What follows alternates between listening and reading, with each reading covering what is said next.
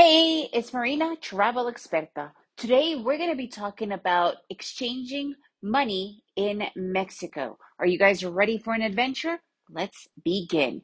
So we have dollars. We brought dollars to Mexico because we believed that in Mexico it would be easy to change dollars into pesos because it's highly accepted. When I went to Costa Rica, I was able to use dollars absolutely everywhere. Nicaragua, they prefer dollars over the Cordobas. So I figured the same thing would be in Mexico. How wrong were we? First of all, there's nowhere to really exchange money at all. Like we figured over the frontera, the border, no, there's nobody doing it at all, and they're completely uninterested in buying your dollars, as in at one point it was the place to do it. So they're like, okay, go to the banks.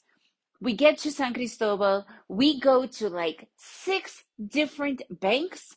Nobody wants dollars. Nobody wants dollars. Not a single bank wants your dollars. No one changes dollars to pesos. So we are screwed because we only have pesos, we only have dollars, and we have our credit cards and a debit card. So I'm like, okay, I've actually never had the need to really use my debit card when traveling to take money out of the ATM.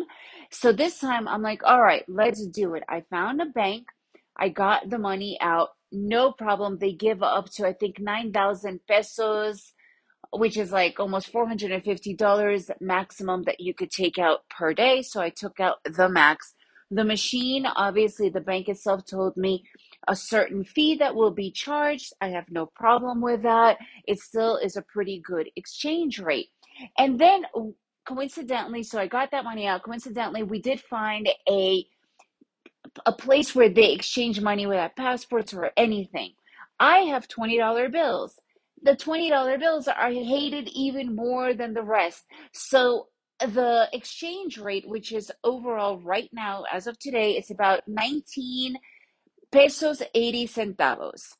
They exchange 18 pesos if you have $50 or $100 bills, but it's 17.8 if you have $20. So for the pesos. So we did just another $100 just because I was kind of curious. When I get back and to check my bank to see how it goes, on the first day, it just showed me a really great exchange rate. It was like almost 19 pesos, 80 centavos, no problem. But here's the thing, the next day, I guess it takes 24 hours, one business day, for the fees to come out. And those fees got me. To the point where now I am racing to see how to open up another bank account where I could do this. So the bank in Mexico charged me $5. If I use a bank, which I didn't know, this is after I found out after calling my bank. If I use the bank that is affiliated with my bank in the United States, every bank all over the world has some affiliation. So you can find out regardless of what country you are in. So they do credit me back that fee. However, my personal bank charges me 3% international fee of whatever I take out. So I had almost $20 in fees. Here's the thing, guys. My husband now is using his Guatemalan debit card. Much, much better. So far, we've had no fees, but we are testing it out still. Here is my huge suggestion and recommendation. It doesn't matter which country you live in, because every country today has a debit card that you could use internationally. Find out that fine print. What are the fees? What banks are associated and affiliated with your bank so you will get a credit for using that ATM in that country? And most importantly of all, find out if you have international fees. There are quite a lot that don't have any international fees at all, so you don't get charged, and they credit you back your ATM fees. So find out.